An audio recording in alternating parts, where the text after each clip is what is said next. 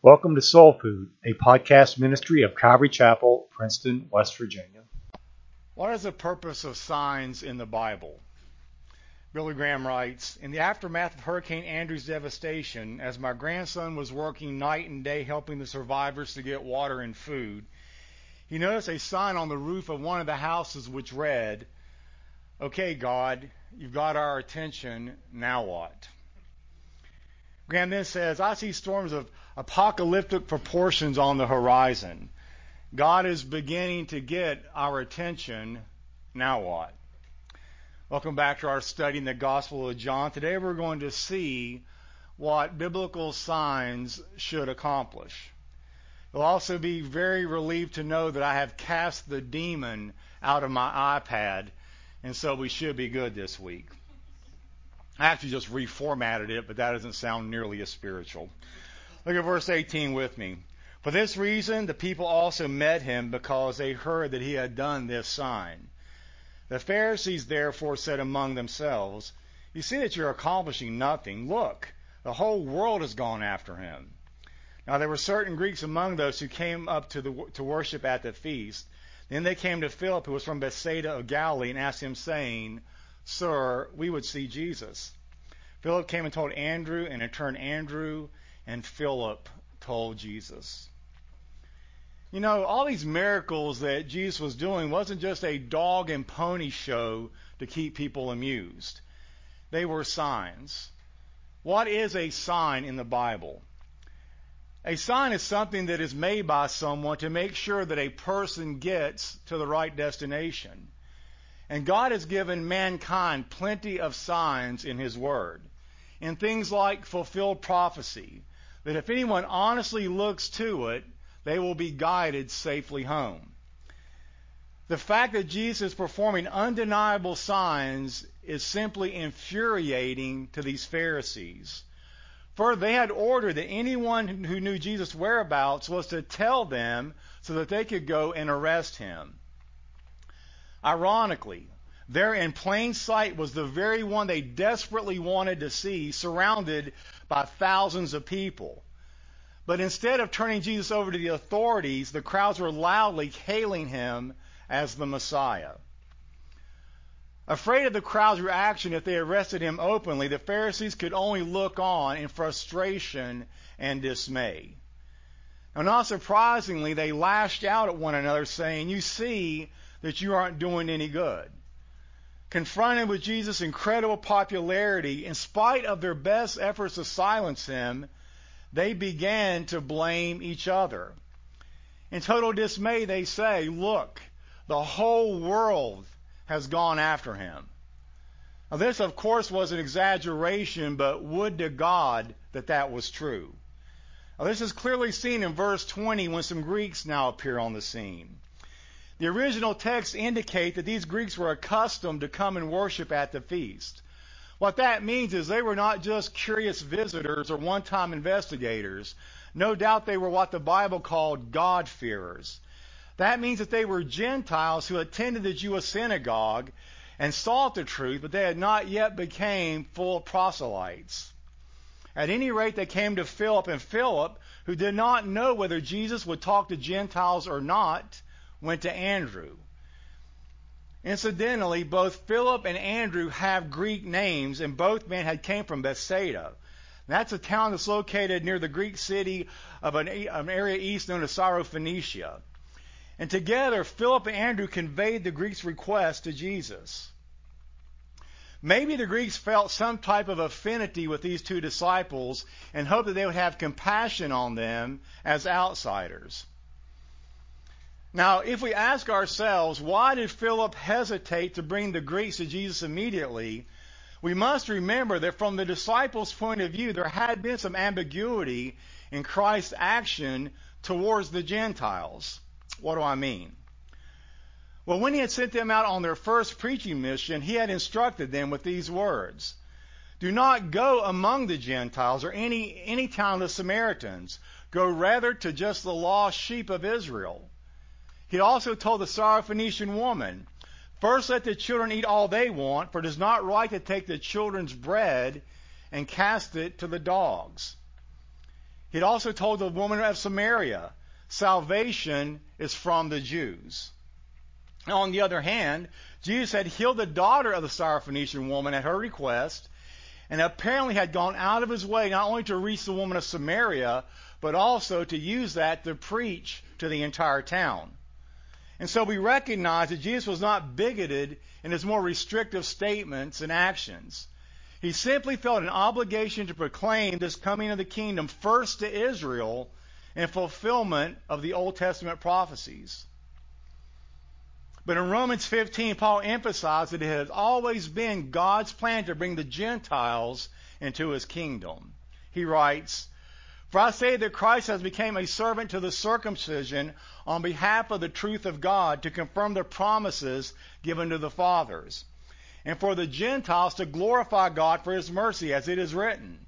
Therefore, I will give praise to you among the Gentiles, and I will sing to your name. Again, he says, Rejoice, O Gentiles, with his people. And again, praise the Lord, all ye Gentiles, and let all the peoples praise him.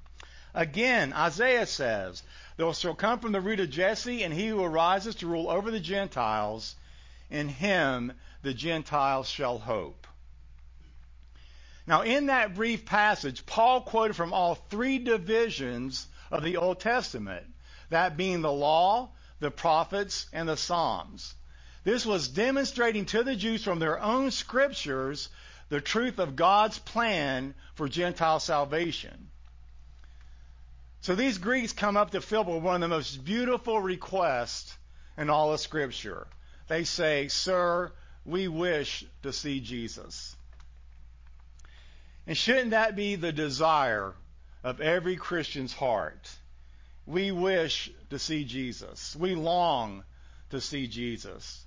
Did you know that a crown will be given to those who wish to see Christ? We find this in 2 Timothy 4 6. Near the end of his life, the Apostle Paul writes, From already being poured out like a drink offering, and the time of my departure has come. I have fought the good fight. I have finished the course and I have kept the faith. And then he says, In the future there is laid up for me a crown of righteousness, which the Lord, the righteous judge, will award to me on that day. And not only to me, but also to all who have loved his appearing. Now I know those Greeks will be the recipient of that crown, and I hope we are also. So we see that Philip tells Andrew, and together they go and tell Jesus. Do you ever feel that the resources, time, and spiritual gifts that you have to offer, that they're too insignificant to really make much of a difference in God's kingdom? What I mean is, if one cannot sing like an angel, or preach powerfully, or pray and have the earth shake, or have faith that moves the mightiest of mountains, or has unspeakable love that has no limits, then why even bother serving in God's kingdom? Now, unfortunately, many Christians foolishly believe that the public results of service are more important than the object of one's service, which is pleasing and glorifying God. And while service that is seen by many is often deemed impressive, so are the acts done in secret in which no eye will ever see except the Father in heaven. Now, as far as we know, Andrew never preached to multitudes of people. He never founded any church. He never wrote an epistle, and he was not even mentioned in the book of Acts. But we know that his indiscreet service has been heard loud and clear for several centuries. From Andrew's testimony, we learn there are no insignificant gifts and no inconspicuous service in our service to God. Now, I do think it's interesting that at Jesus' birth, Gentiles came from the east to worship him. And here, just prior to his death, Gentiles come from the west for the same reason. Verse 23, please. But Jesus answered them, saying, The hour has come that the Son of Man should be glorified. Now, I do not know what Andrew and Philip were expecting when they first told Jesus that these Greeks had come to see him. But I am certain that they were completely surprised by his answer. They might have expected him to say, I am not seeing Greeks now. Or maybe I would be glad to see them. But Jesus voiced neither of these. Instead, he seemed to look upon the coming of the Greeks as some kind of sign that the climax of his mission had at last arrived. For he said, The hour has come for the Son of Man to be glorified. Now, this phrase should make us think of the other instances in the gospel in which we are told that his hour had not yet come. The first was in John chapter 2. There, Jesus had been confronted by his mother with the implied request that he do something about the lack of wine at a wedding. He replied, Woman, why do you involve me? My time has not yet come. In the same way, we read in John chapter 7 that Christ's brothers also wanted him to go up to Jerusalem at the time of the feast in order to do miracles there. They did not believe on him, John tells us. Jesus replied that his brothers could go up to Jerusalem anytime they wanted, for their time was always at their disposal. On the other hand, he said, The right time for me has not yet come. On two other occasions, when the leaders of the people were seeking to arrest him, John the evangelist concludes, but no one laid a hand on him because his time had not yet come. All through the three years of his public ministry, this had been the dominant theme. His time had not yet come. But now here, it suddenly changes. Before, my hour has not yet come, but now the hour has come. The central theme of this message is the glory of God. We would have expected Jesus to say, The hour has come that the Son of Man should be crucified. He doesn't say that. Jesus saw beyond the cross to the glory that would follow. And that, my beloved, is the key to understanding the Christian life. We have to come to terms with the fact that in order to fully enter into the Christian life, we have to be willing to be crucified if we truly want to partake of his glory. That is what Paul meant when he said, I have been crucified with Christ. He meant that he had died to self in order that he might live for God.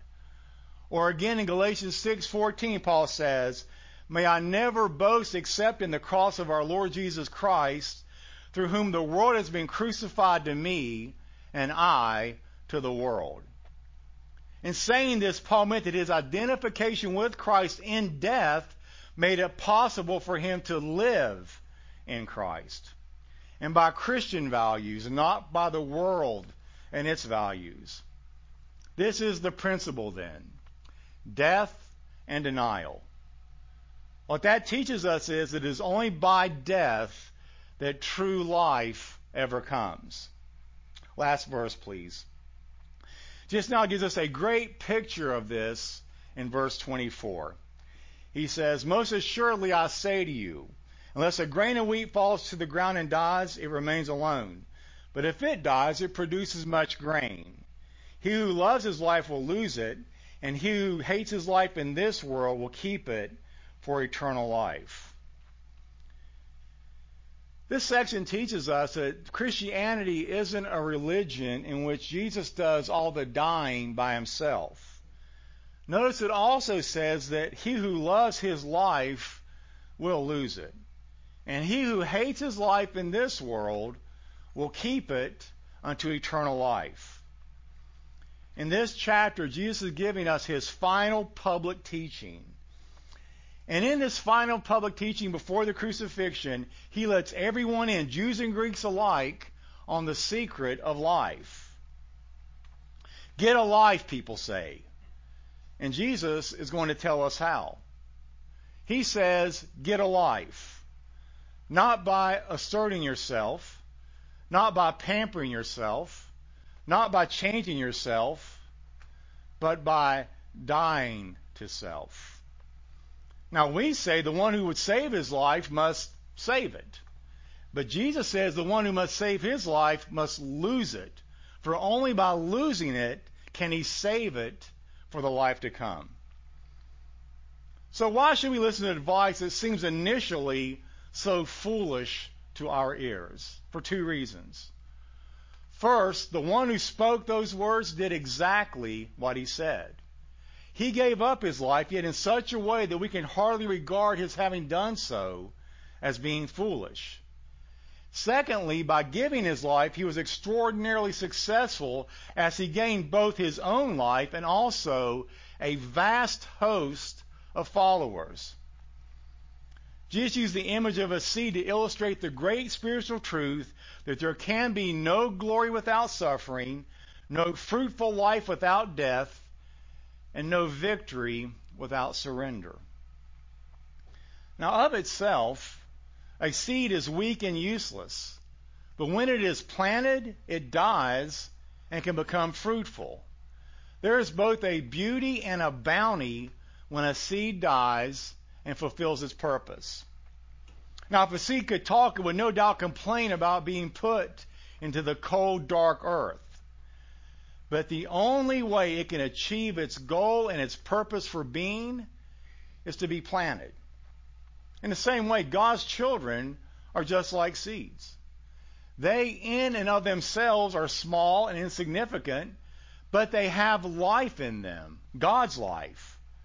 However, that life can never be fulfilled unless we yield ourselves to God and permit Him to plant us wherever He wants. In other words, we must die to self in order to live unto God. Here, Jesus is the supreme example. If Jesus hadn't died on the cross, he would, he would have remained alone in heaven, at least far as the human race was concerned. But when his seed died, if you will, it has produced billions upon billions of people who will one day inhabit heaven because of his death. I learned something this week. Did you know that if you took a single grain of wheat and put it in the ground, it would produce a single stalk? But if you took the seeds from that stalk, planted them, and kept repeating the process, within 14 years, every square inch of the earth would be covered with wheat. That tells us mortification brings multiplication. Death brings life. I read a story about a missionary who went to the Amazon basin and his family came to visit him. After traveling by plane, helicopter, canoe, and foot, they reached him at last. When they found him, the first thing they said was, Wow, you've really buried yourself down here. The missionary said, No, not buried, planted. Big difference. What was he saying? Death brings life. Is it easy? No. Is it worth it? A billion times over. But today you ever you hardly ever hear about this aspect of Christianity. The guys on TV say, "Come to Jesus and all your problems will be solved. You will be rich and you will never be sick and your kids will only fight about who gets to do the dishes every night."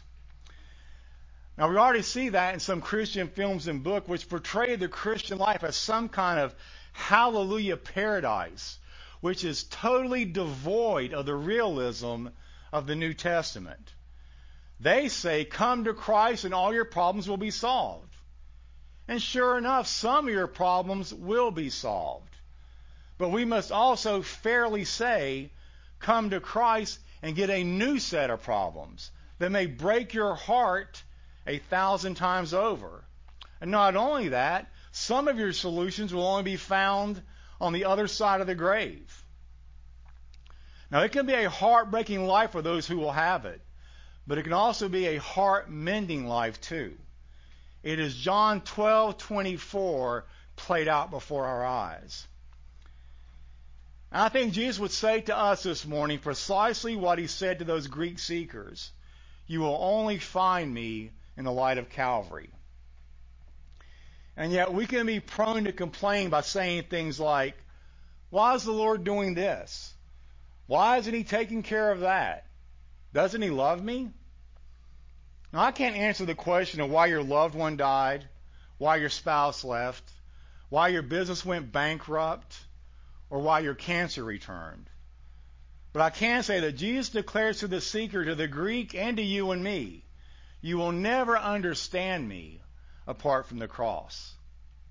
Now, in fairness to the Lord, He never promised us a life of puppies and rainbows. In stark contrast to that, Jesus repeatedly cautioned those who would follow him to consider the extreme cost that that could entail. Listen to these sobering words out of Matthew 10:37. This is Jesus speaking. He who loves father or mother more than me is not worthy of me. He who loves daughter more than me is not worthy of me. He who loves son more than me is not worthy of me. And he who does not take his cross and follow after me is not worthy of me. And then he says, He who has found his life will lose it, and he who has lost his life for my sake will find it. What he's saying there is the one who loves his life in this world by preferring over the interests of God's kingdom ultimately loses it. Now, in this context, it refers to preferring Christ over one's family, possession, goals, plans, desires, and maybe even over our physical life. Now, the most interesting thing of that verse is that it contains a contrast that is not apparent in our English translations.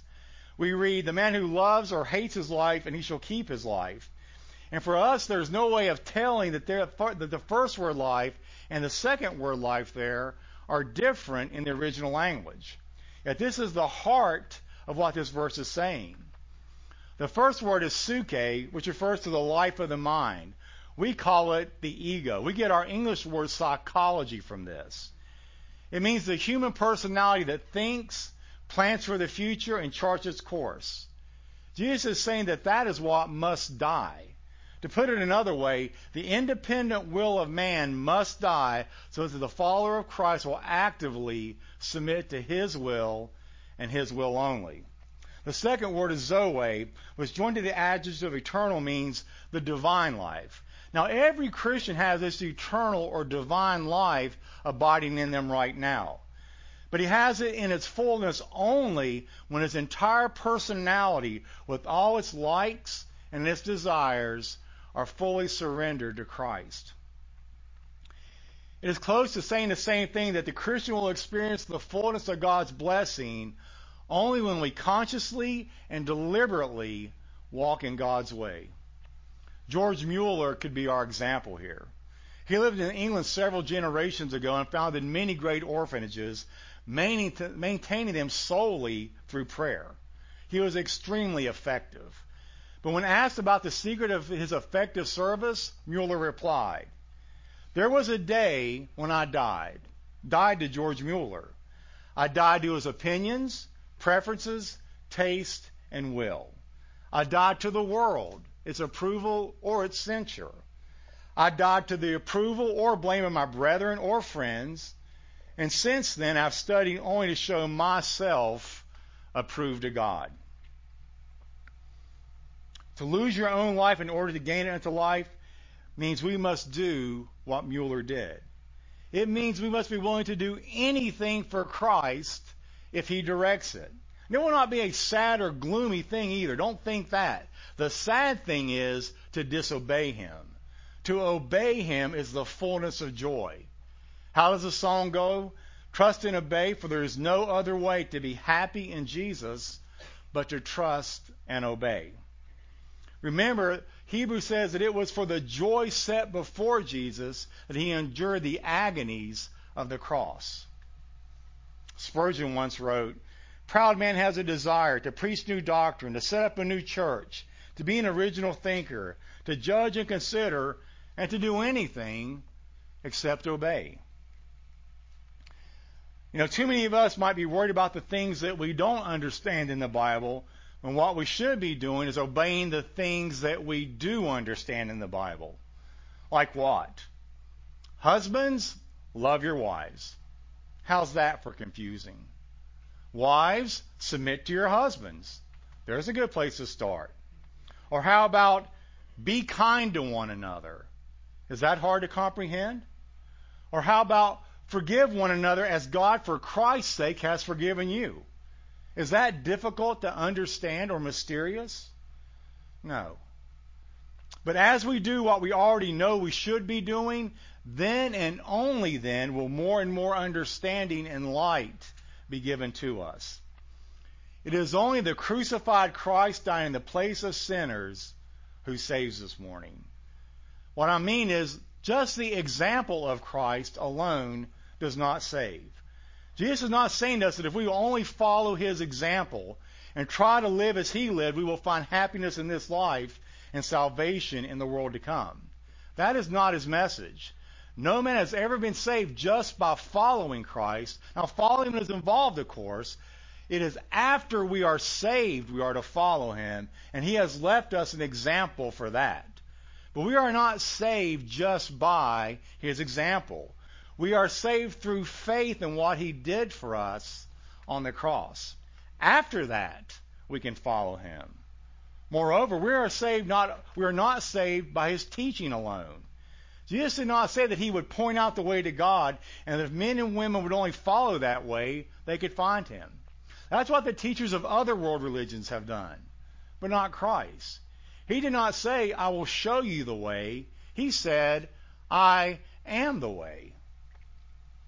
Besides, the entire teaching of the Word of God is to the effect that He made the way by dying for us.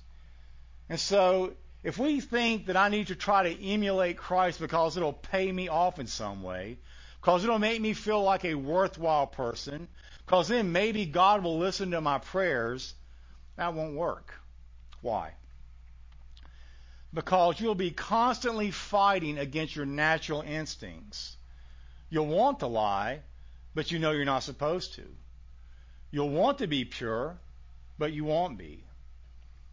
It's a little bit like taking a piece of metal and it's bent one way, so you say, well, I guess I'll bend it back the other way. But when you bend a piece of metal, it puts tremendous stress on it and it might break. The real way to change a piece of metal is to heat it. And then while it is soft, then change it. Then when it cools off, it will be perfect. My friends, the things you want to change in your Christian life, you want to become more like Christ, there's a wrong kind of motivation that's like bending in an artificial, mechanical way the metal of your character. But on the other hand, if you take the grateful joy that comes from discerning his death, knowing what he has done for you, then you're going to find that that will actually begin to change you. But it will change you from the inside. In a sense, it will heat you. It'll mold you.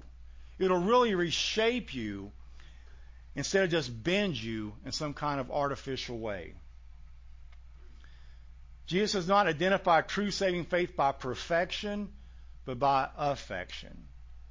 Those who truly come to Christ love him above all else, all sin, even all self righteousness, all relationships, and all self will.